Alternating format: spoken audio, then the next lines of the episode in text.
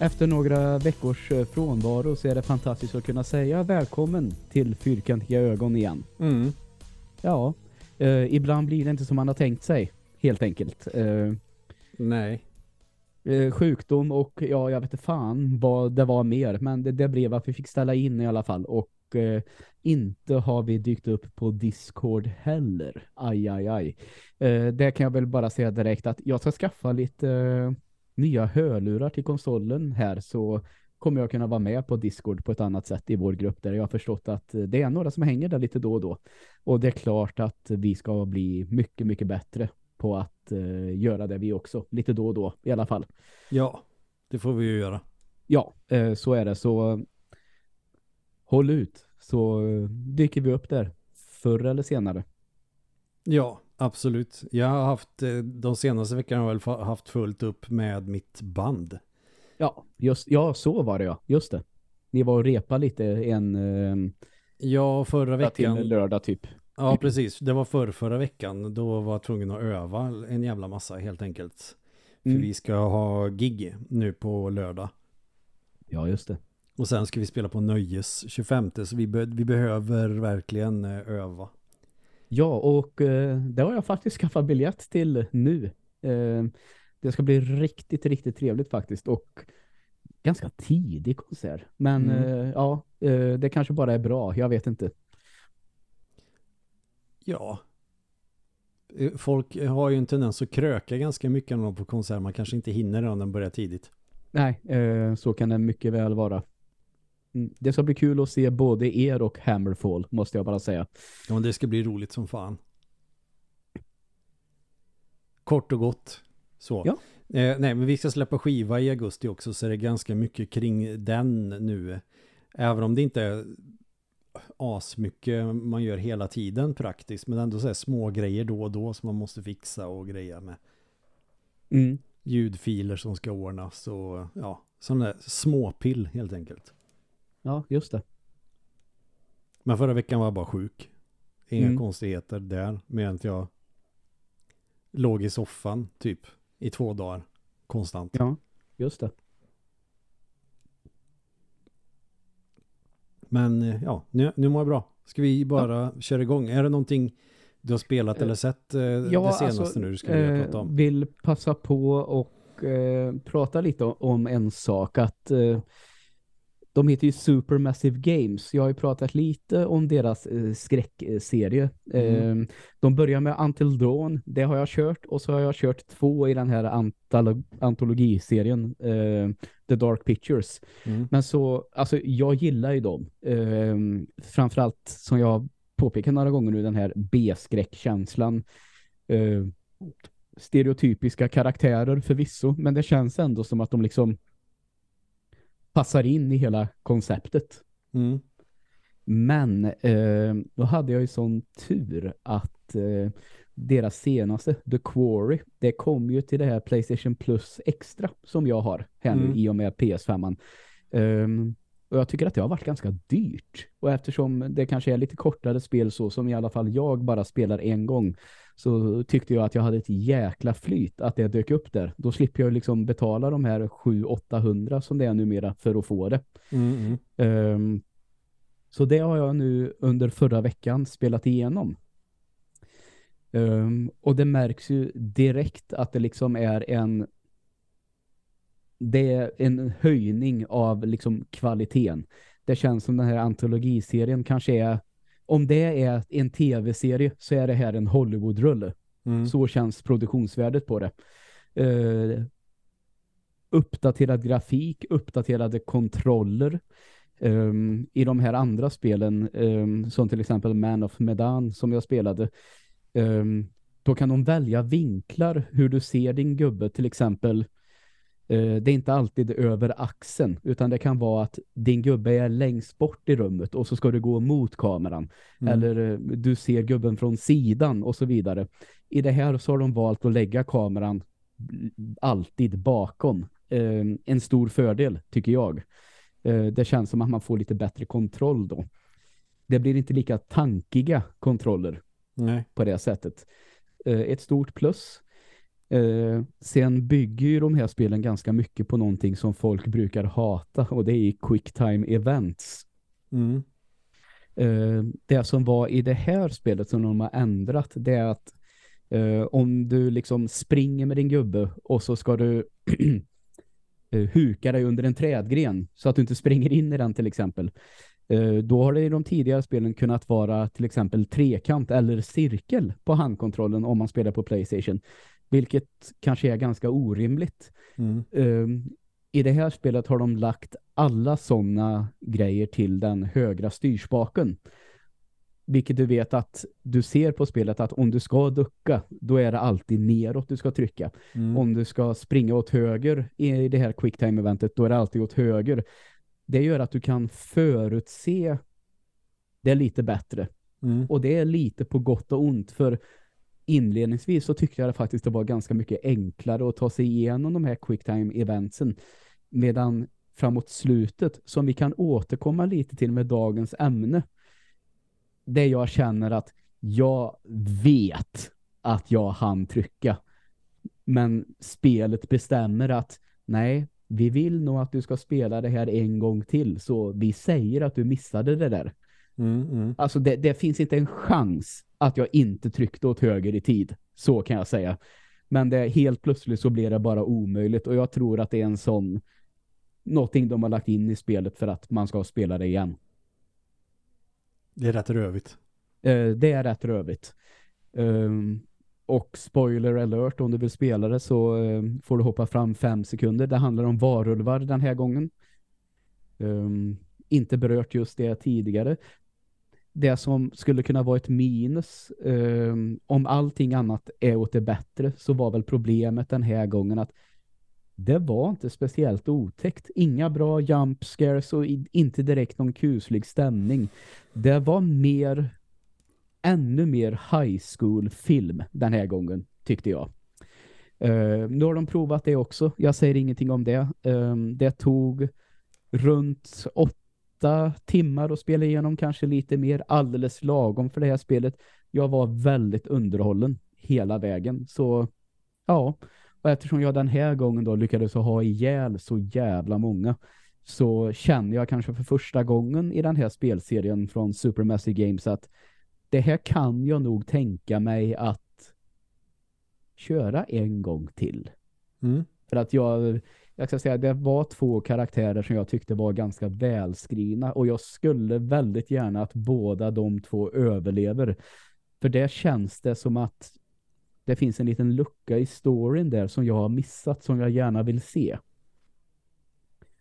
Uh, det känns som att uh, det är ett kapitel som saknas för min del om jag ser till att de två överlever hela vägen. Så, uh, men då kan man ju banta ner det i små doser. Man behöver inte spela det liksom alla kapitel på bara två, tre dagar som jag gjorde utan man kan helt enkelt bestämma sig att man under en vecka spelar ett kapitel om dagen. Då blir det ju aldrig att det känns utdraget på samma sätt, tror inte jag. Nej. Men som sagt var, jag, alltså jag gillar de här spelen, även om det är rörlig, eller det är film där man får göra val man spelar. Det är väldigt, väldigt mycket sån här eh, vad heter det? Eh, cutscenes. Mm. Men som sagt var, eh, nu när det är gratis så tycker jag att är du minsta minsta lilla skräckintresserad då ska du absolut eh, testa det här, tycker jag. Mm. Men sådana spel kan vara ganska kul faktiskt. Mm. Jag har inte kört jättemånga, men eh, det som jag kommer ihåg bäst av dem, det är väl eh, Wolf Among Us. Ja, just det. Det tyckte jag var svinaktigt bra. Det tycker jag också. Det är de här Telltale-spelen va? Ja, det precis. så. Ja, Gött. eh, något mer som du... nej, alltså det här känner jag att jag kan faktiskt vänta lite med det Mm. istället. Ehm, så får jag ställa dig samma fråga då. Är det någonting som du har eh, under de här veckorna? Jag förstår, det är säkert någonting du har spelat och någonting du har sett, men Jag tar väl det som kanske är mest eh, intressant kanske. mm, För mig i alla fall. ja just Eh, det. Men vad var det förra lördagen när jag började bli lite piggare? Då eh, tänkte jag att, ja men vad fan, om man skulle köra lite New Game Plus på Elden Ring. Jag körde ju aldrig igenom det på New Game Plus. Mm. Tänkte men det kan vara kul att liksom bara dra igenom spelet. Kanske prova en annan bild och så vidare. Så jag, jag gjorde det. Ändrade från att köra, för Rivers of Blood är ju ett kalasbra vapen men det är också bara att spamma. Så jag Mm. tog eh, en annan jävligt overpowered bild istället och det var att satsa på intelligence istället. Ja, okej. Så jag satsade 80 poäng tror jag på intelligence och eh, körde med eh, Dark Moon Great Sword tror jag den heter i det här spelet. Ja. Klassiskt From Software-vapen. Och dra åt helvete vad lätt allting var med det här vapnet. Ja. Vad gör det nu? Alltså nu har jag ju är det ett bra tag sedan jag spelade så jag känner jag har tappat det med, med intelligence. Vilken typ av är skada är det man kan göra då? magi. Magi. Ja, bra. Så jag började använda lite magier och det svärdet och med det svärdet behöver man ju typ inte använda spells nästan. Nej, okej. Och eh, du behöver ju aldrig reparera vapnena i Elden Ring som du gör i eh, typ Souls-spelen. Mm. När deras durability går neråt så måste du reparera dem i tvåan och trean så repareras vapnen när du hittar en bonfire så det är inga problem. Men samma svärd i de tidigare spelen eh, går ju sönder lite snabbare när du använder den specialattacken. Yes. Men i Elden Ring så aktiverar du den och då gör du åt lite sån eh, mana eller vad det heter. Och sen kan du skjuta obegränsat med sådana där strålar tills tiden går ut. Då gör du det bara igen. Okej. Så bossarna var ju inget problem kan man ju säga. Nej. Det var ju bara att stå en bit ifrån och skjuta med den här jävla ma- magiska strålen som i ett Zelda-spel och så vann du liksom. Det var ganska ja, kul var det. Mm.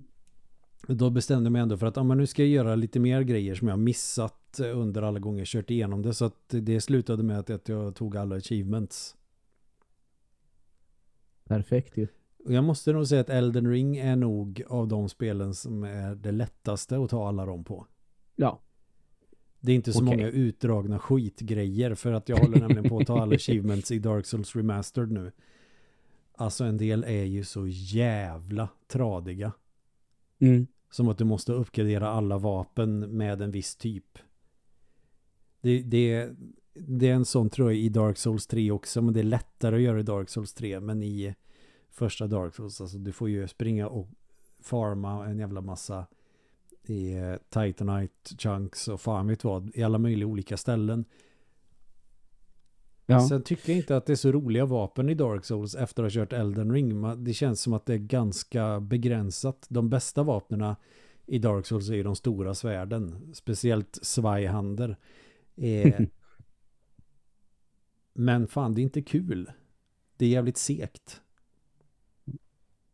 Med dem, alltså så att det är svårt att hitta ett vapen i Dark Souls som man tänker att ah, men det här skulle vara kul att göra en bild kring. Eller?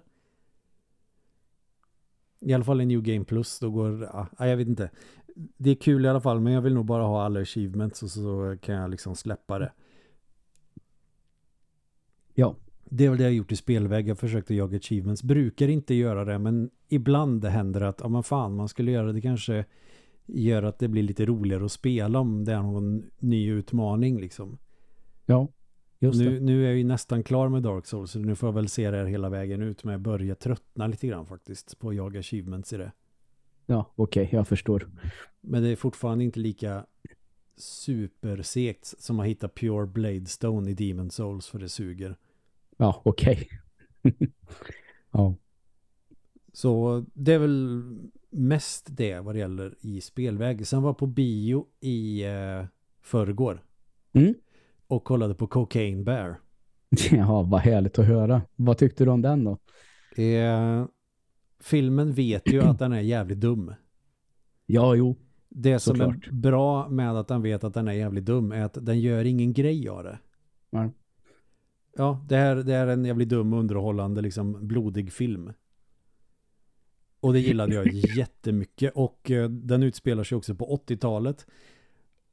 Och jag blev så glad över att de drar ingen sån här typisk referens Som det alltid ska göras när filmer och sånt utspelar sig i en viss tid.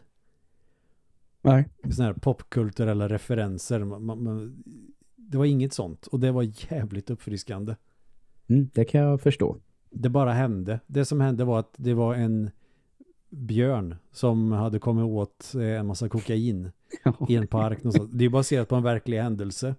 Ja. Eh, Men det gick ju inte till så direkt. Ja, det var ett flygplan med en massa kokain som de kastade över och så dog, tror jag, piloten på något sätt. Och så var det en björn som hade fått i sig eh, kokain. Ja.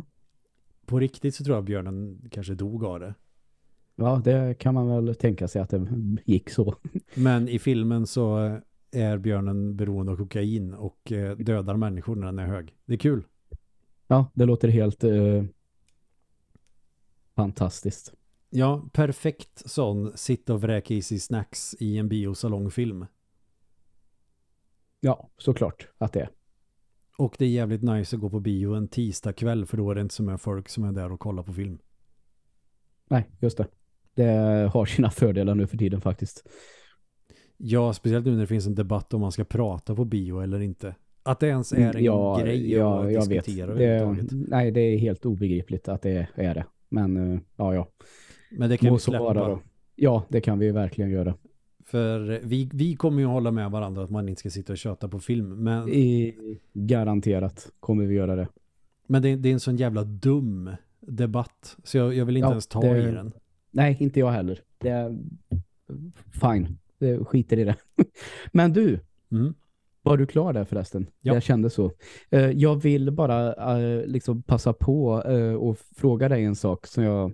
eh, Alla har väl fattat att Nintendo förr eller senare kommer att släppa en ny konsol. Men nu har det ju dundrat in lite sådana här rykten på riktigt den här gången. Mm. Eh, Jag har faktiskt inte tittat så noga eh, vad de säger eh, mer än att det verkar vara typ Switch 2 eller en Super Switch precis som de gick från Nintendo till Super Nintendo. Lite så spekuleras det i. Mm. Men eh, jag vill ändå fråga dig som har, som har en jävla massa Switch-spel eh, och så vidare.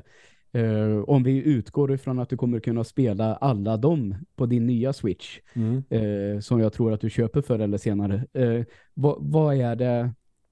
Ja, du kan få säga två saker som du verkligen vill att en Switch 2 ska ha. Alltså vad är det som den verkligen behöver, tycker du? Det skulle jag vilja höra bara.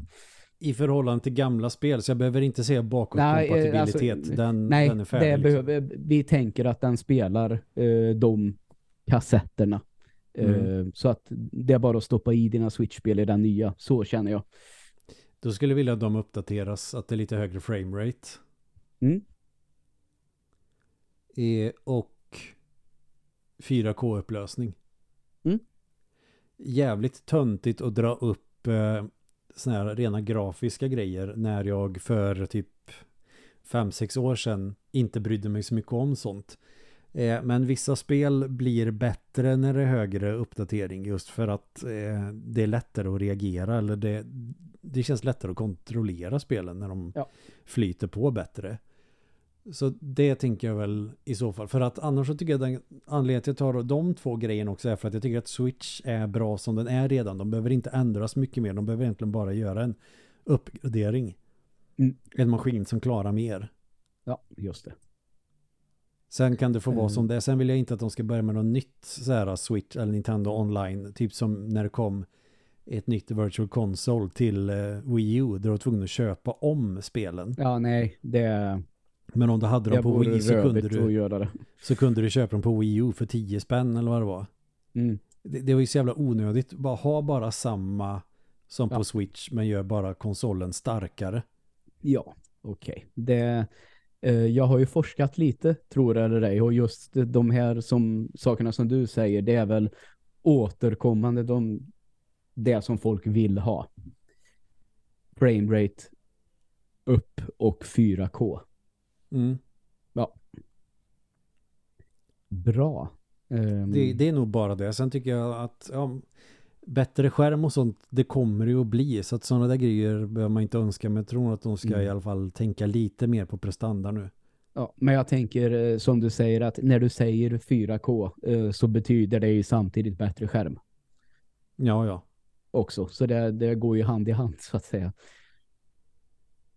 Yes. Nej men bra, det var bara det jag ville fråga. Det skulle inte förvåna mig ifall... Jag tänkte i och för sig Eh. bättre skärm i, eh, i bärbart läge. Ja, ja. Men, det, men det kommer ja, bli oavsett. eh, det menar jag också. Det kommer bli dyrt Eh. kanske, men det får det vara värt. Det är ju inte så Ja. att PS5 och Xbox är särskilt billiga nu. De är ju Nej. fan uppe på över 7000.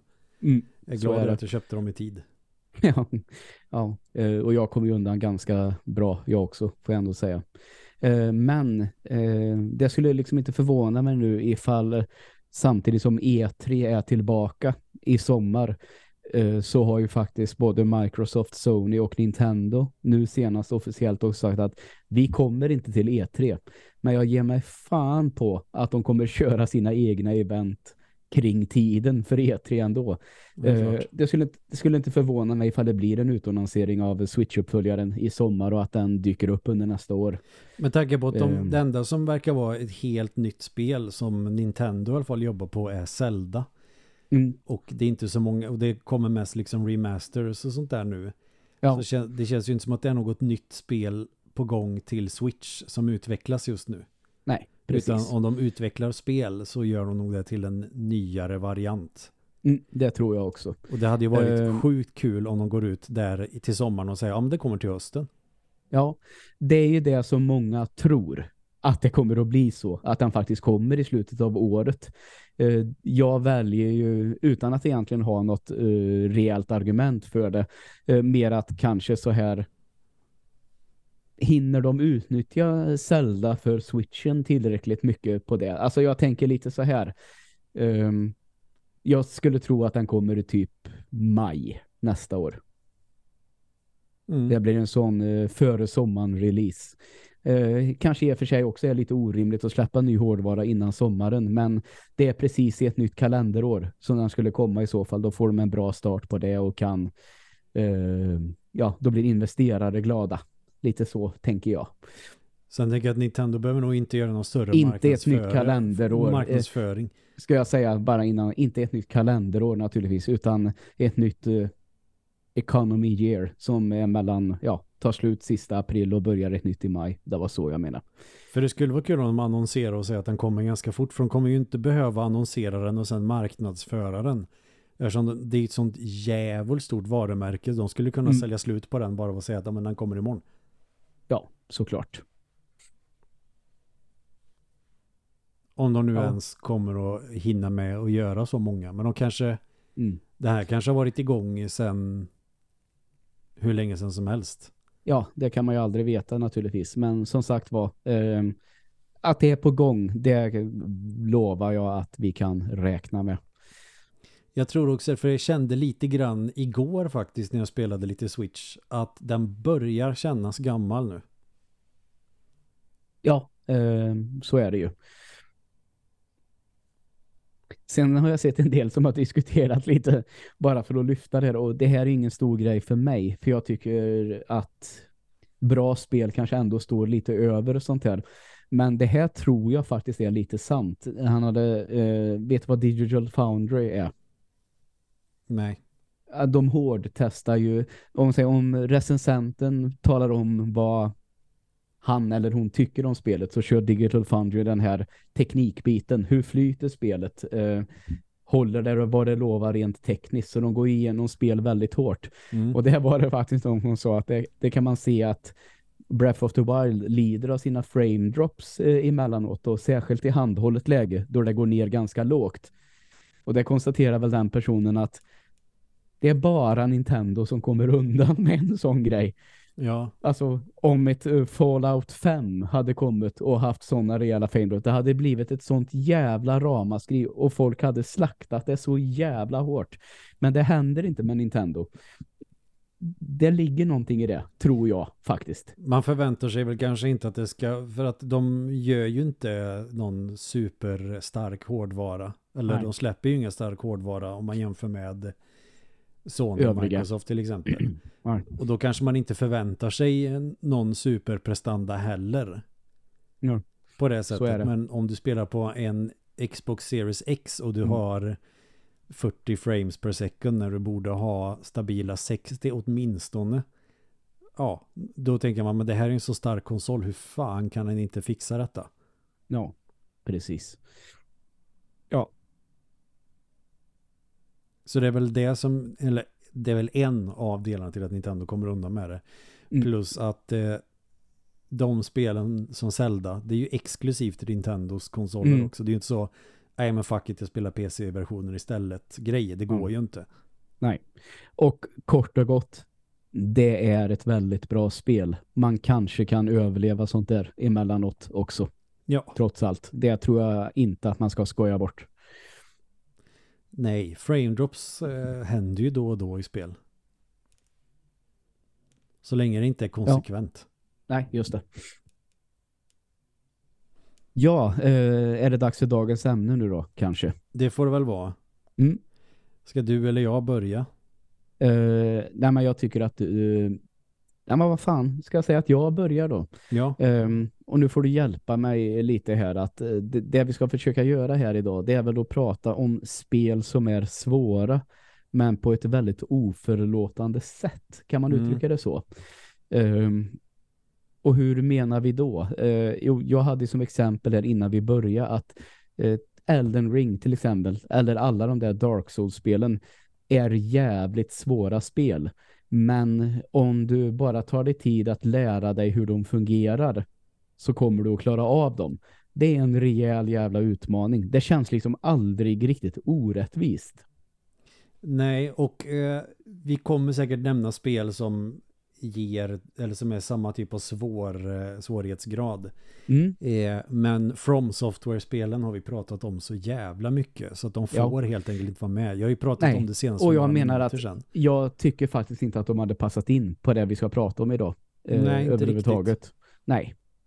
Eh, men jag tänkte faktiskt eh, börja med ett spel som jag hade glömt av lite att jag har köpt på PS4 en gång i tiden.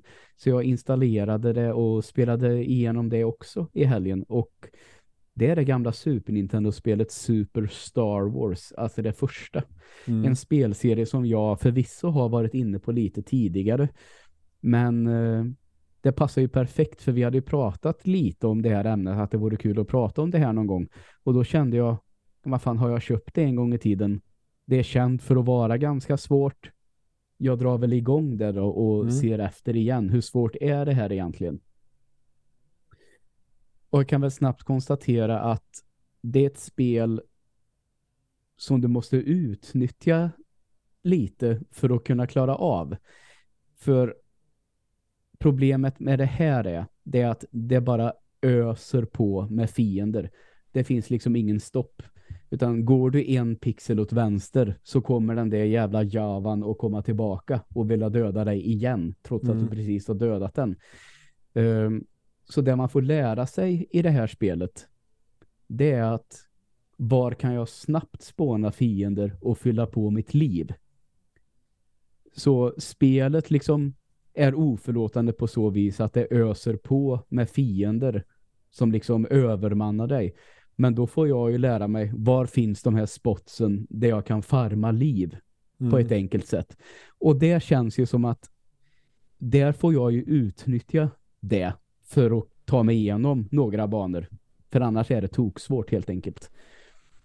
Ehm, och det passar väl in på det här, tycker jag. Ja, det som också känns typiskt med eh, de Star Wars-spelen, det finns väl många andra exempel som jag inte kommer på så här just nu. Men det är ju också att svårigheten i dem ligger inte alltid i att det är svåra fiender just.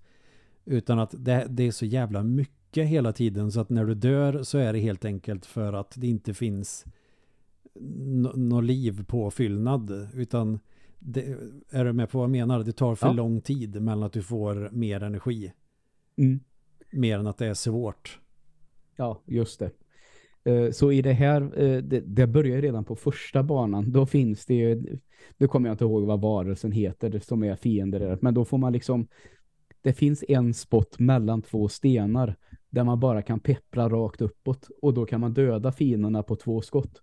Och då droppar de så jävla mycket hjärtan. Så det är ungefär halvvägs in i banan. Så där får man stanna och fylla på livet. Liksom. Um, Livmätaren är mer som liksom en som tid snarare än någonting du måste hålla koll på så du inte tar för mycket skada. Ja. Och så märkte jag ju, även om jag tyckte att det var ganska länge sedan jag körde igenom det nu, när banorna började, då känner jag igen det här spelet så pass mycket att jag kan liksom ta mig igenom det här, trots allt. Mm. Uh, ett av få sådana, de här old school-spelen som jag kanske har nördat så pass mycket att jag, jag kan dem som att du kan ett Mega Man 2, typ. Mm. Lite så känns det. Eller Mega Man 3, eller vilket som hör till de svårare kanske. Det kanske inte var ett bra exempel, men... Jag tror nog att de flesta som har spelat Mega Man vet precis vad du snackar om. Ja, uh, och sen kör den ju vidare på det här också. Det är ju några hopp som känns är eh, lite leap of faith som man mm. säger så att man får chansa. Nej, det var fel.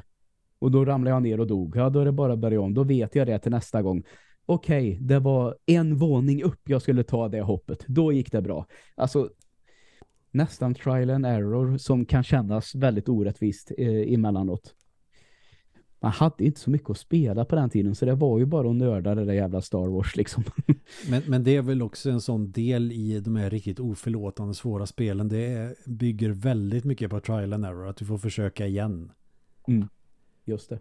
Och det är inte särskilt och det är inte heller eh, självklart att man kan veta saker första gången. Du måste nästan dö en gång för att veta att okej, okay, eh, där ska man göra så. Mm. Och det är omöjligt att, vi, att klura ut det utan man blir bestraffad helt enkelt. Mm. Sen känner jag väl så här att eh, spelet blir väldigt mycket lättare när man får spela som Han Solo istället. Han är lite snabbare. Då det underlättar väldigt mycket. Mm. Um, ja. Och på den vägen är det. Men det var ett sånt exempel på ett spel som liksom kanske egentligen då är svårt på fel sätt. Och att man måste utnyttja spelet för att klara av det. Jag måste det i alla, i alla fall.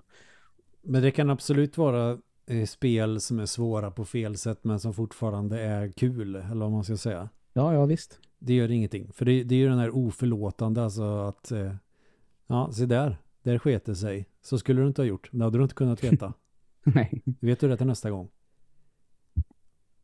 Det, det, är väl den typen av spel jag har tagit med på min lista också. Eller som är, ja, ja man bara tänker att oj, hur i helvete är ens mening att man ska göra det? Och det upplevde jag när jag körde eh, Megaman till Gameboy. Mm. För, vad kan det vara, två veckor sedan. Ja. Att eh, jävlar vad det spelet är svårt. Mm, okay. Dels har du den här lilla gröna skärmen du ska titta på. Och det händer skitmycket.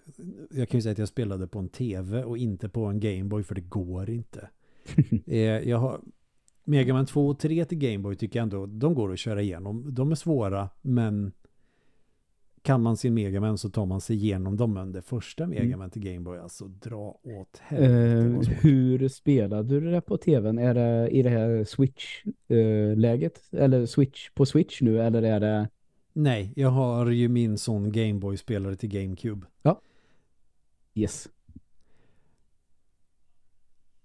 Det, det som var grejen här, det är ju samma som med Star Wars. Det är väl också sånt återkommande tema i Megaman-spel. Att det finns alltid såna här vertikala ställen där du bara ramlar. Och så måste du eh, landa rätt. Det finns såna grejer i eh, typ alla Megaman. Oj, där var mm. det spikar. Eh, men här var det på ett sånt absurt jävla dretsvårt sätt att det är så här, okej, okay, men för en Megaman 2 till exempel, om det är eh, tredje Wily-banan är en sån grej, men är, har du tillräckligt snabba reflexer så klarar du det. Ja. Men på Gameboy där bara, okej, okay, det här måste du kunna utan till. Så första skärmen man kommer till, dör. Okej. Okay. Nästa gång, ta mig förbi första skärmen, sen kommer andra skärmen, dör. Och så får man hålla på så tills man kan det där utan till. Mm. Jävligt påfrestande för korttidsminnet så man får väl köra det där sova några dagar emellan så att det där sätter sig. Men eh, nej, det där spelet var grymt svårt. Mm. Så det, det var definitivt eh, ja, Mega Man 9 kan inte ens mäta sig med det. Nej. Så det var mitt första bidrag. Har du något Mm. mer skoj? Eh, ja, alltså det är så jag har ju funderat och funderat och så kom jag egentligen fram till att några av dem som jag kan ta upp kanske är spel som jag har pratat om en del. Eh, men må så vara då. Eh, till exempel Uncharted-spelen. Mm. Alltså det är det här att hur en utvecklare väljer att göra sitt spel svårare. För Uncharted har ju en svårighetsgrad som heter crushing tror jag. eh, Som ska liksom vara toksvårt. Um, och i några av de där spelen så är det till och med så att det är permadeath. Eh, Men att du får börja om på början på kapitlet typ eh, så. Men då kan jag tycka att det är ju ett spel där du möter människor. Och därför tycker jag att det är jävligt märkligt i de spelen ibland att saken, det som de väljer att göra för att det ska bli svårare, det är att fienderna ska ta mer stryk även om du skjuter dem i huvudet. Mm. Och det är någonting som blir väldigt, väldigt märkligt tycker jag. Eh, och det om något är ju oförlåtande. För jag menar att ett headshot, det tycker jag, det ska alltid vara ett headshot. Mm. Då har jag ju spelat snyggt kanske eh, och fått till det där headshotet. Då ska jag belönas för det. Men på deras högre svårighetsgrader så är det liksom så hjälper inte det utan det kanske är tre skott i huvudet på en person. Och det köper jag inte alls. Så jag vet att jag har gett det försök ibland att liksom när jag ville ju ta platinumen på Uncharted 4 till exempel och då är det en gång på svåraste man ska spela igenom, det har jag för mig. Men eh, då kan man ju också använda fusken som man får när man har klarat spelet. Liksom att alla skott dödar på ett eller du träffar allt i huvudet och så vidare. Bla bla bla. Mm. Så det går ju att fuska tillbaka då om man säger så. Ja, men det är väl också en sån grej som jag inte riktigt gillar med... eh, Visst, det kan vara olika från spel till spel, men överlag så är inte jag heller stort fan av att en svårare svårighetsgrad betyder att fienderna tål mer stryk. Ja. Däremot så kan jag köpa att man själv tål mindre stryk när det är Ja. svårare. För då måste Det, du, då, då är det ju strategier som du måste utarbeta, det är då det blir Mm. kul. ja, det Eh, håller jag med om fullt ut. Kombinationen med att man själv tar mer stryk och fienderna tål mer stryk, det gillar jag inte. Nej, Det, det är bara orättvist. Mm. Men så ja, jag håller med dig. När fienderna kan ta mer stryk då är det inte riktigt lika kul. Då måste man få någon typ av fördel i alla fall så det ska vara överkomligt och ja, fortsätta vara roligt för det ska ju vara kul att spela. Mm. Det känns inte som att det är en legitim utmaning att bara göra så fienderna får mer hälsa. Mm. Ibland kan det väl vara bra om det är någon form av New Game Plus-läge och allting behöver jämna ut sig. För att annars är du själv overpowered som, eh, som en jävla gris. Men nej, jag gillar inte heller det. Hellre att man själv tar mer skada i sådana fall och måste vara mer försiktig. Mm. Så jag vill väl nämna, inte säg inte att det bara är Uncharted och Last of Us som är så då. Men jag kan konstatera att eh, den typen av spel eh, som liksom bryter mot realismen i världen på något sätt bara för att det ska vara svårare är jävligt orättvist. För då Då kan man ha fler att man är bra. istället, tänker jag. Ja, exakt. För det var som du sa att eh, om jag tål mindre skada, då måste jag utarbeta en strategi. Mm. Eh, för då kan det ju bli så ibland att om jag har utarbetat en strategi så fungerar den ändå inte för att en vanlig människa ska kunna ta två kulor i huvudet och sen skjuta mig med ett skott i bröstet och jag stendör. Nej, det, alltså, det håller ju inte. Liksom, det är jättedumt tycker jag. Mm. Nej, eh, hellre fler fiender eller att man själv tål mindre. Jag Ja. håller med dig till 100%. Då, blir, då kan det bli kul. Ja, då får du hoppa in med ett där eh, emellan då. Men fasen ska jag köra med någonting lite nyare då? För att de flesta här är ju old school-spel. Det känns ju som en väldigt old school-grej med den typen av svårighetsgrad. Jag vet inte om det är någonting som kommer från arkadhallarna från början där spelen var riktigt rövsvåra just för att man skulle pumpa i fler pengar. Mm. Eh, Men även på hemspelmarknaden eller vad man ska säga om jag ska låta som en gammal gubbe så kunde ju vissa av de där grejerna föras över även fast istället för att du bara kan pumpa i fler pengar och fortsätta så får du tre liv, kanske några continues och sen så är det kört. Eh, men eh, det slog mig när jag körde det fortsatte på det för ett tag sedan Hollow Knight det är ta mig fan oförlåtande jävla svårt. Mm. Okej. Och det där jävla spelet smyger lite på en också. Man tänker, ja men det här är ju, det är ju sånt, eh, jag kommer att kalla det för Metroid-like. Eftersom Ja. Metroidvania är en helt jävla obegriplig jävla benämning på en speltyp. Men det känns lite som ett vanligt eh, sånt Metroid-like spel. Du, du utforskar, du dödar lite fiender, hittar lite grejer. Eh, sen är ju spelet, alltså stämningen är ju typ det snyggaste som någonsin har gjorts. Mm. Men sen kommer det, när du kommit en bit in i spelet, att jävel vad det här börjar bli svårt. Ja.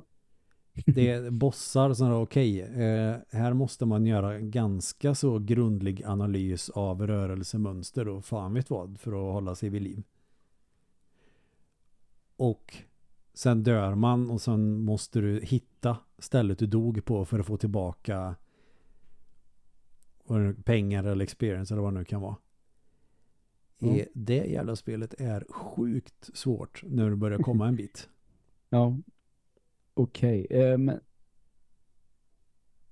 jag försöker placera det här spelet nu i mitt huvud, vilket det är. Jag är lite dålig koll nu känner jag tyvärr. Mm, vad Hollow Knight är tyvärr. Men det må så vara då. Då får du berätta lite mer istället. Nej men du, du är den här gubben, de har eh, typ, eh, med vikinghjälm. Nej. ja det ser ut som, de, han, har, han är ju vitt huvud med horn och sen Ja, men det var nog så jag menar. resten kolsvart.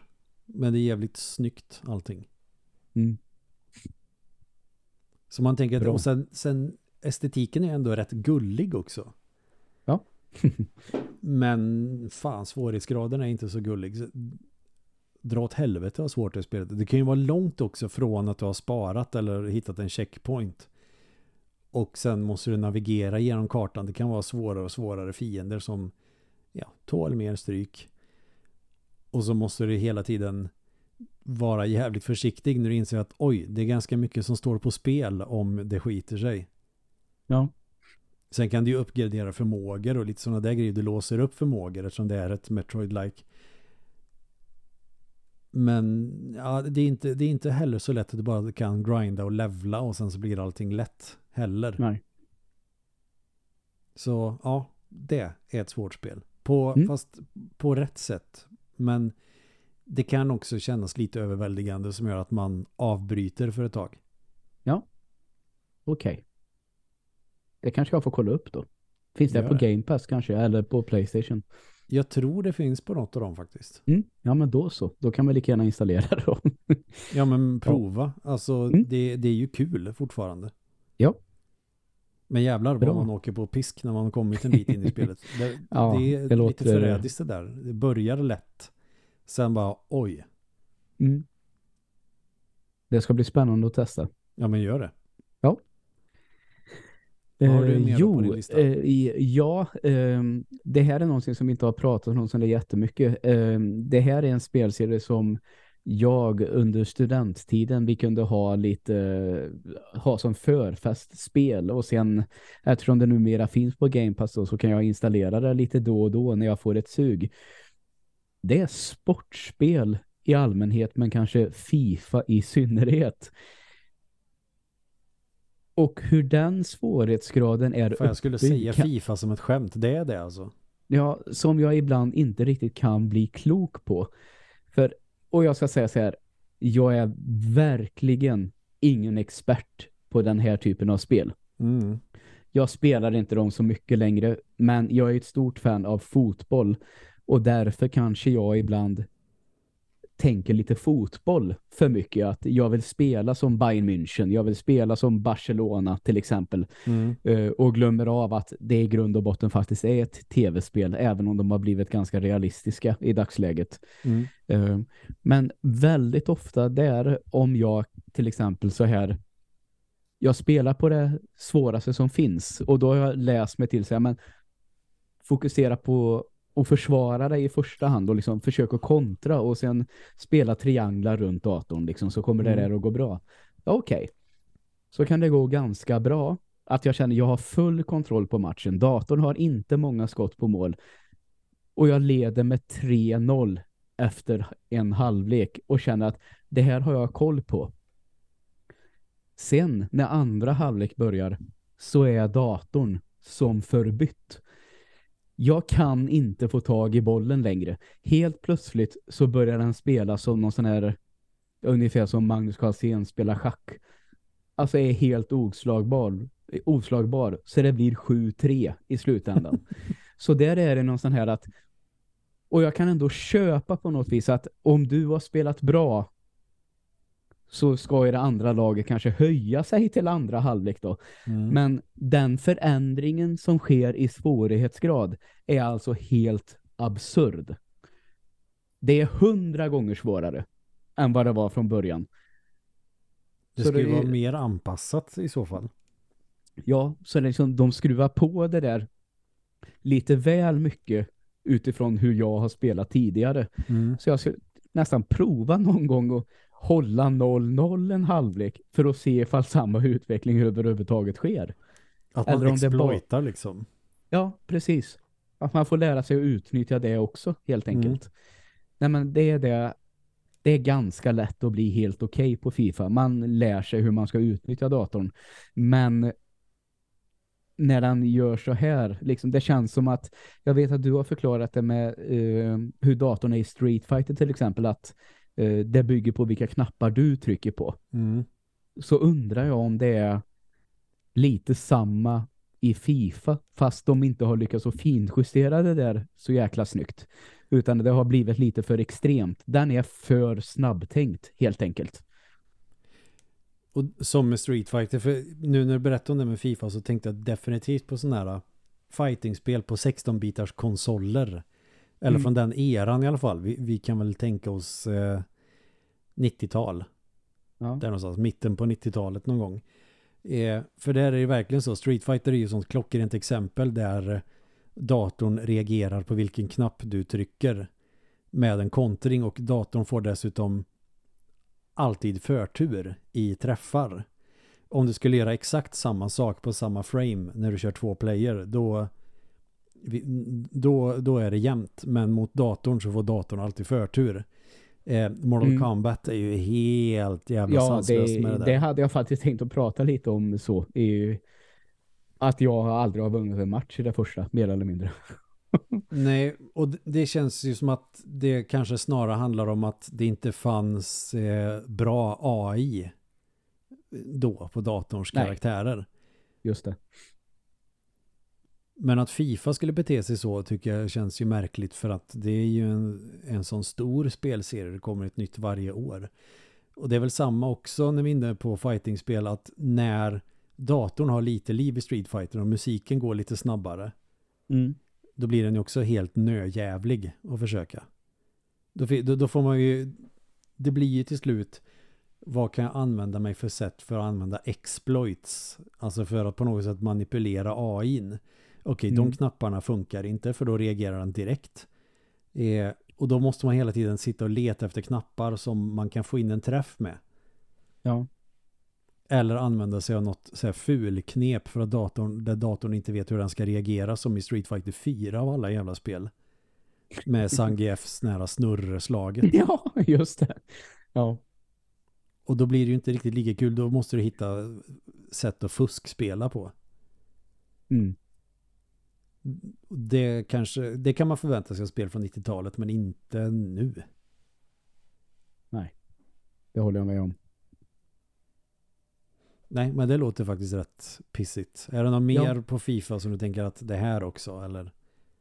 Nej, men alltså på något vis så att det känns ju som att det kanske egentligen är det roligaste där det är ändå att möta en annan verklig person så det är knappast ett stort problem så sett. Mm. Uh, men som jag har reagerat på hur, särskilt i det inte det allra senaste utan det som kom innan. Nu blandar jag ihop åren hit och dit. Men det är det som finns på Game Pass nu som jag har testat lite. Uh, och som jag reagerar på det här för första gången, ska jag säga. Men inget mer att säga om det så. Mer än att det känns som att det utnyttjar dig som spelare ganska hårt. Mm. Jo. Men det är ett spännande koncept i alla fall att vad ska man säga, svårighetsgraden i spelen kan anpassa sig efter en spelare. För det är väl lite som med matchmaking när du kör online att oj jäklar den här personen var ganska duktig då ska den nog inte spela med andra nybörjare utan då matchmaker vi med andra som är på samma nivå ungefär. Mm. Sen räknar de väl ut det där med poäng på något sätt eh, i vissa spel. Vilket också kan bli missvisande för det kan ju vara någon som precis har köpt spelet men som är jävligt grym på det. Ja, så kan det ju vara förstås. men då kanske det justeras revla, relativt snabbt ändå, tänker jag. Man ja. kanske klättrar rätt högt om man är verkligen riktigt duktig. Jo, men så måste det vara. Alltså hur många poäng eller om man ska säga som du får under en match i, inte vet jag, deathmatch till exempel att oj, den här personen var överlägsen, den ska nog spela med mer erfarna spelare. Ungefär så. Det får nog bli någon sån mätning först kanske.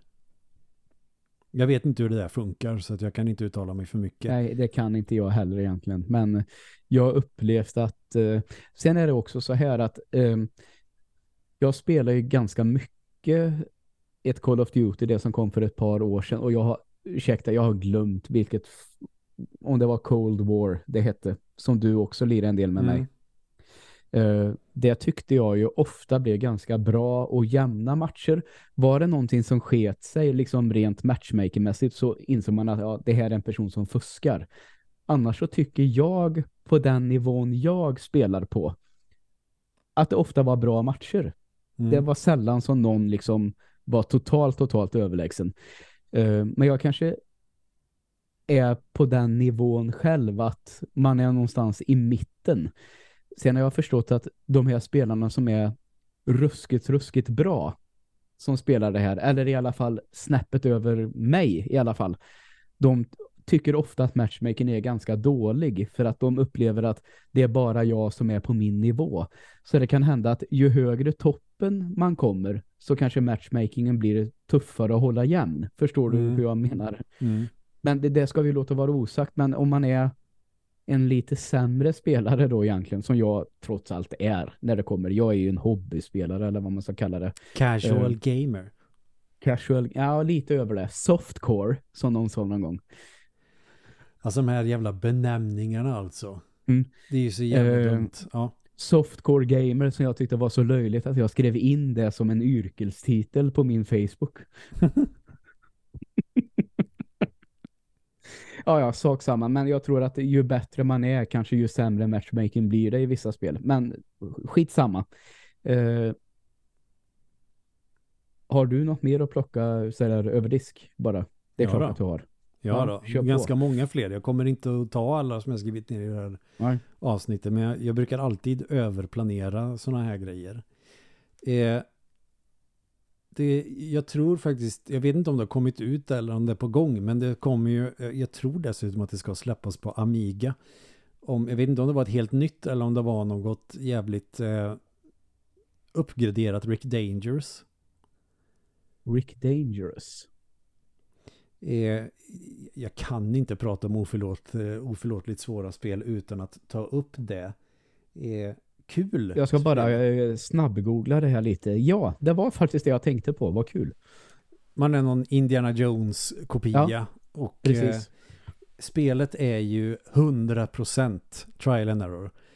Eh, du, du, kan ju gå någonstans. Helt plötsligt så kommer upp en eh, stor spikmatta från golvet. Bara smack och så är du död.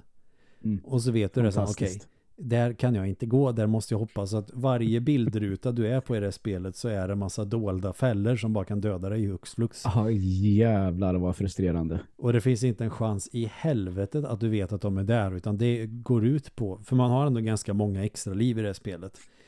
Eh, ja, Men sen, det här är ett gammalt Amiga-spel, eller var spelar du det här? Ja, det är det. Ja. Mm.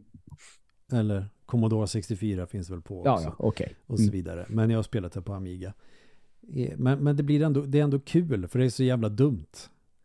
Mm. Att eh, det, det kan finnas fällor att det finns en viss eh, rytm som det kommer en tagg ur väggen eller någonting. Eller någon projektil som skjuts från andra sidan eh, skärmen. Och så ser man okej, men det här går i en viss rytm och så ska man försöka ta sig förbi innan man blir skjuten igen. Men då kan ju spelet också trolla en så jävla hårt att den ändrar rytmen. Att så fort du är där så skjuter den. Det, det, det är massa sådana grejer och jag vet ju att nu när jag pratar om det så låter det som att ja, det här låter ju som ett fruktansvärt jävla skitspel. Men det är, det är också en del som gör spelet kul att, eh, att det, det är verkligen det det går ut på. Ja. Men det har ju kommit, eh, jag vet inte om det var kanske tio år sedan som det var en grej med den typen av spel. Som med I wanna be the guy eller vad de heter. Ja. Och eh, vi, vi, I wanna be your bushy, eller vad heter det? Ja, det fanns väl fler sådana och sen Mm. ett helt gäng sådana där spel som är apsvåra. Mm. Eh, Super Meat Boy var något sånt där också. Super Ja, Meat just det. Boy är väl kanske inte jämförbart med Rick Dangerous, men just det är att här går det ut på att lära sig banan genom att eh, dö en jävla massa gånger och lära sig den vägen. Det finns en charm i det där. Mm. Och eh, Rick Dangerous är ett sånt spel kanske mer. Ja. Sen är det ju jävligt surt att du har begränsat med liv i Rick Dangerous. Det kanske inte har mer moderna spel som du dör på hela tiden. Mm. Vilket gör att det blir game over, måste börja om från början. mm. Sen finns en uppföljare, Rick Dangerous 2, det är det jag spelat mest. Det är, det är exakt likadant fast istället för att du har Indiana Jones klädsel så är du, har du superhjälteklädsel istället. Ja, okej. Men det är precis samma grej, nya banor bara. Extremt Ja. oförlåtligt svårt. Mm. Kan vara värt att testa. Jag vet inte, det kanske finns på de här eh, Amiga Mini-grejen som kom. Ja. Om man provar att spela på den Eh. då. För jag tror nog att de flesta inte ger sig ut på nätet och letar efter en Amiga i, på andrahandsmarknaden. För det börjar bli Nej, det- jävligt dyrt med Amiga. Mm. Jag förstår. Men eh, det ser jag, du, du nämnde ju faktiskt det lite snabbt tyckte jag det här Super Meat Boy. Mm. Det går väl ändå att klara av. Det vet jag vår gemensamma kompis eh, HP. Jag vet att jag Mm. har spelat en del hos honom och att han att vi tog oss igenom en del och att han efter det faktiskt har klarat det. Um, det känns ju också sånt där Förstår du? Man menar att en, en del spel måste man nöta ner. Mm. Alltså att det kan hända att man har lite flyt den gången när man klarar det. Men att man, bara man har tålamod så går det till slut. Mm. Jag vet inte hur man ska se på det som, å, som oförlåtande eller ja. Det som gör ett spel som till exempel Su- Super Meat Ball och de här eh, eller Super Meat Boy heter det. Det kanske inte är oförlåtande för Sa att du jag har... inte det? Nej, det var jag som sa fel. Jaha, ja, bra. Det var jag som sa fel. Ja, Eh, okej. nej, nej, men du har ju obegränsat med försök. Och du Mm. kan, och eh, det är också samma villkor. Det är inte så att okej, här är banan, det här är det som händer, nu ska du försöka ta dig förbi det här. Det är inget liksom oförutsett som dyker upp så vitt jag vet eh, från det lilla jag spelat det. Eh, Så att det, det är svårt som satan men det är ändå rätt, rättvist och och förlåtande på det sättet med att du kan försöka igen och igen och igen. Men med vissa gamla spel så har du ju begränsat antal liv och krediter. Vilket gör att Mm. nu har du dött alla dina liv, nu får du börja från början. Ja, fy fan. Mm. Så fast ja, man skulle kunna argumentera för att Super Meat, Ball också, Super Meat Boy också är, är oförlåtande svårt. För det är det ju på vissa banor naturligtvis. Mm. Så att det, det skulle absolut kunna klassa in eh, här också. Jag har bara inte spelat det tillräckligt mycket. Men jag tror, jag tror att man kan se Rick Dangerous även på det sättet. Förutom den lilla detaljen att du har inte obegränsat med försök. Nej. Plus att du har Men- eh, obegränsat eller du har begränsat med ammunition och bomber som du ska spränga bort hinder med. Mm. Men du, för helvete. nu slog det mig någon sak. Är det någonting man har blivit så jävla vansinnig över som GameCubes version av Mario Kart som också är så jävla frustrerande svåra emellanåt när man ska ta guld på alla banor. Mm. Och jag kommer ihåg, det här kan ha varit uppe förut när jag hade fått en GameCube med, vad fan är det den versionen av Mario Kart? Double Dash heter den va? Japp. Ja. Och jag kommer ihåg att det är den här Donkey Kong-banan. Mm. Mm. Där det är en bro och köra över det sista precis innan man kommer i mål. Alltså där man kan köra ner för det stup på båda sidor. Ganska smalt. Och jag, eh, jag ska börja säga, jag var inte så gammal här. Vill jag bara påpeka innan jag berättar vad som händer nu. Jag är ju i solklar ledning. Så kommer det ju ledarskal. Och sen när jag ska iväg så blir jag träffad av ett annat skal. Och så hinner jag ändå tänka, ja men trea, det är fine. Då grejar jag det här ändå. Och då kommer Donkey Kong och bara puttar ner mig för den där avsatsen. Jag kommer ihåg att jag flög upp i mitt rum och skrek det ena körs, könsordet efter det andra. Alltså bara vrålade för jag blev så jävla skogstokig. Och så bara flyger dörren upp och morsan bara vrålar. Ska du hålla på och skrika så där, då stänger du av nu med en gång. Du spelar inte en minut till. och jag vet, jag blev så här bara, nej hon har ju rätt. Ja, faktiskt. Så det var ju bara att stänga av och så blev det inget mer den kvällen. och här, vet, här är jag ju ändå jag hade gått ur gymnasiet. Oj. jag var ganska ung då. Ja, men uh, nu är man ju... Ja, det är snart... Uh, jag har ju snart levt lika mycket år till som jag hade levt då. Ja, ja, du har lika långt kvar till pension som du har till arbetsför ålder bakåt. Mm, precis, i stort sett. Nej, men jag, jag, känner igen det just på den banan. Jag tror det finns ett känt klipp med någon som råkar ut efter nästan exakt samma sak. Men det är ju det att man mm. brukar ju, eller man, jag brukar också alltid välja någon kanske lättare karaktär och då kommer alltid Bowser eller Donkey Kong och kör in igen och då studsar man ju för att de är tyngre karaktärer. Mm. Och, det är, och just den bron, där har man ju fått både blåa och gröna skal på sig som man har flögat av. Ja. Och det som gör Mario Kart, alltså nästan hela serien så jävla oförlåtande på de högre svårighetsgraderna i alla fall, är mm. ju att om du kör svinbra hela loppet, sen är det sista varvet, då kommer det där jävla blåa skalet. Och då slutar du på åttonde plats. Ja. Så är det ju. Spelar ingen roll hur bra det går. Och det tycker jag är ganska tråkigt. Det, däremot så måste jag nog säga att Mario Kart 8 är mer rimligt på det sättet. Det vill ja, säga att okay. du, kan, du kan ta i kapp på sista varvet om det skiter sig. Mm. Men ja, inte alltid.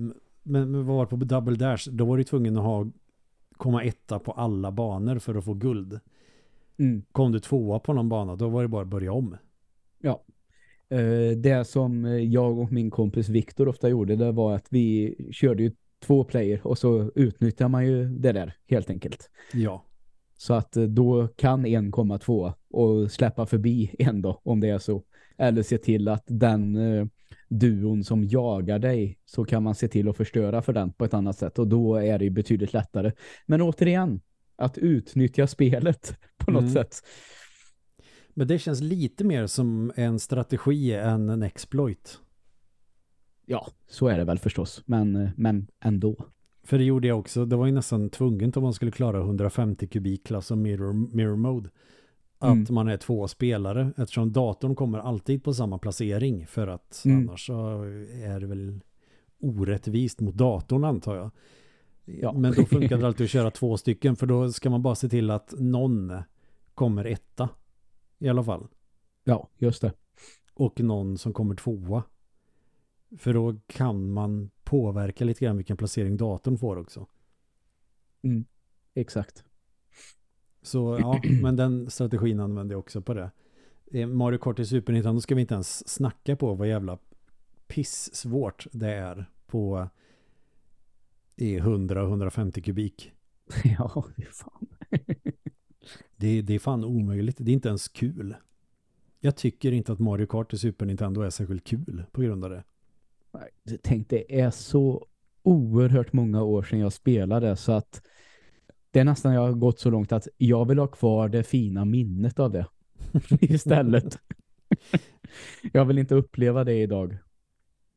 Alltså, jag tycker nog aldrig att Mario Kart i Super Nintendo har varit särskilt kul. Jag tycker det är överskattat som satan. Mm.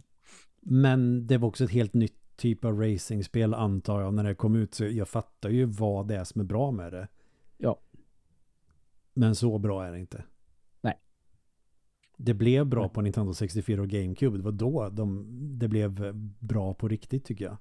Mm. Men det var väl väldigt mycket ett spel av sin tid. Jag vet, jag hade ju svinroligt med eh, den här ballongfighten som vi sa på den tiden så jag inte vet vad man ska kalla nu egentligen. Men Battle vi mode, körde, typ. körde ju det as mycket på Super Nintendo-versionen också. Och hade kul med liksom. Men eh, skulle väl inte bli på samma sätt idag, tänker jag. Nej, Battle Mode tycker jag nog inte blev roligt för den, ja på Nintendo 64 var det kul. Mm. Och DS Ja. var jävligt kul också. Ja, just det. det Förutom detaljer att du måste blåsa i mikrofonen för att få ballonger. Sån här Nintendo gimmick bullshit. just det. Nej, Mario Kart 8 är egentligen det enda Mario Kart-spelet man behöver spela. Ja, det har ju blivit så. Och jag vet ju att jag har varit lite negativ till det. Men eh, jag har inte spelat det tillräckligt mycket. Jag tycker att det är lite halare i styrningen. Uh, det är en vanesak naturligtvis. Förstår du? Jag tycker att det, om man trycker på sväng så tycker jag att det är liksom lite vroom. Mm. Det känns lite isigt mot som inte jag har varit van vid tidigare. Men det som sagt var, det är en vanesak. Eh, jag begriper ju att det är det bästa Mario Kart som har kommit. Det är väl inte mer än så. Det har ju sålt i så absurt höga siffror med all rätt. Så att, att jag skulle sitta här och säga att nej, det är inte bra. Då skulle jag ju framstå som en totaldåre. Ja men det är väl som med jag, som med mig och eh, Mario Kart i Super Nintendo. Jag tycker inte att det är särskilt kul. I alla fall eh, att spela själv är ju ganska värdelöst faktiskt till och med. Mm. Men, Ja, jag, men, men det är eh. ju ett bra spel, det begriper Mm. jag ju och det tycker jag väl i mångt och mycket också men så, men så förbannat kul är det inte. Jag har mycket Nej. roligare med rock'n'roll racing. Ja, just det. Mm. Med Chewbacca som en av karaktärerna. Precis. Men du, ska vi inte göra så här? Det var länge sedan vi lirade någonting, du och jag nu. Eh, ska vi lira lite Mario Kart 8 någon gång? Ja, det tycker jag. Ja, det låter väl perfekt. Bra. Gött. Har du något mer att ta upp? Eh, Du, jag har hur många som helst men jag tror faktiskt att det börjar bli dags att knyta ihop säcken för eh, Mm. Det är alltid så här, det, det finns jättemånga olika, jag, jag skulle kunna namedroppa några men Dragon's Lair till, till 1908-bit är så, men det är inte så mycket mer att säga än att det är så jävla vrinsvårt. Nej. Går att klara dock. Jag tycker att det har något ändå det spelet. Mm. Är Shadow Warriors eller Ninja Gaiden både till 1908-bit och det som kom till Xbox är pissvårt. Är Super Mm. Mario Lost Levels extremt svårt emellanåt. Och hade jag mer Cuphead, det känns ju eh, som en självklar sån att ha med. Ja. Eh, men vi, vi, vi skulle kunna fortsätta med det här en annan gång. Eh, för det finns några som jag skulle vilja prata om också lite mer än bara säga att det här är skitsvårt och det här är skitsvårt. Mm. Så jag, jag sparar den listan. Men det, det var några exempel. De kanske inte pratar om då, de som jag nämnt. För det känns som att det vet alla redan att eh, Super Mario Lost Levels är eh, pissvårt. Ja. Och inte, då är det inte bara jämfört med andra Mario-spel utan det är fan skitsvårt. Ja. Men vi sparar det. Det gör vi. Bra. Ska vi tacka så mycket för att eh, de har lyssnat igen då? Eller de, tack så mycket för att ni har lyssnat. ja, Pöbeln. pöben ja, exakt. Ja, vi är där nu också. Eh, Jo, såklart. Ehm, och så lovar jag återigen att bara jag får eh, lurar och sånt på plats ordentligt och att eh, PS5 man släpper den här Discord-appen uh, ordentligt någon gång. Så jag fan inte tror att de har gjort den. Om jag inte har missuppfattat någonting ordentligt fel. Då, då ska vi bli bättre på att uh, faktiskt dyka upp där lite då och då. Vill jag ha sagt igen. Ja, det är jättelätt att hoppa in på Discord på Xboxen. Vi testade ju för att se om det funkar. Men du behöver mm. definitivt nya lurar med mikrofon. Uh, men då skulle det sägas att den gången då satt jag ju jag orkade inte ladda hem den just då för jag var mitt uppe i lite gameplay så jag satt i min mobiltelefon på Discord. Mm. Eh, det kanske också ställde till det lite. Jag har ju Xbox-lurar men behöver PS5-lurar också. Så var det. Okej, okay. ja nej men eh, så är det ju. Jag, jag, skulle kunna tänka mig att skaffa nya gaming-lurar också för om jag har det jävligt obekväma. Mm. Nåväl, men eh, då vet ni det i alla fall att det, det tar lite tid helt enkelt. Jag har haft fullt upp mannat så jag har inte haft tid att sitta på Discord. eh, men eh, jag gör det när jag får tid över så är jag inne och kikar. Jag kanske inte alltid skriver men i alla fall inne och kikar. Men men, så är det. Ja. Då vill jag passa på att tacka alla tre gånger. Det är så.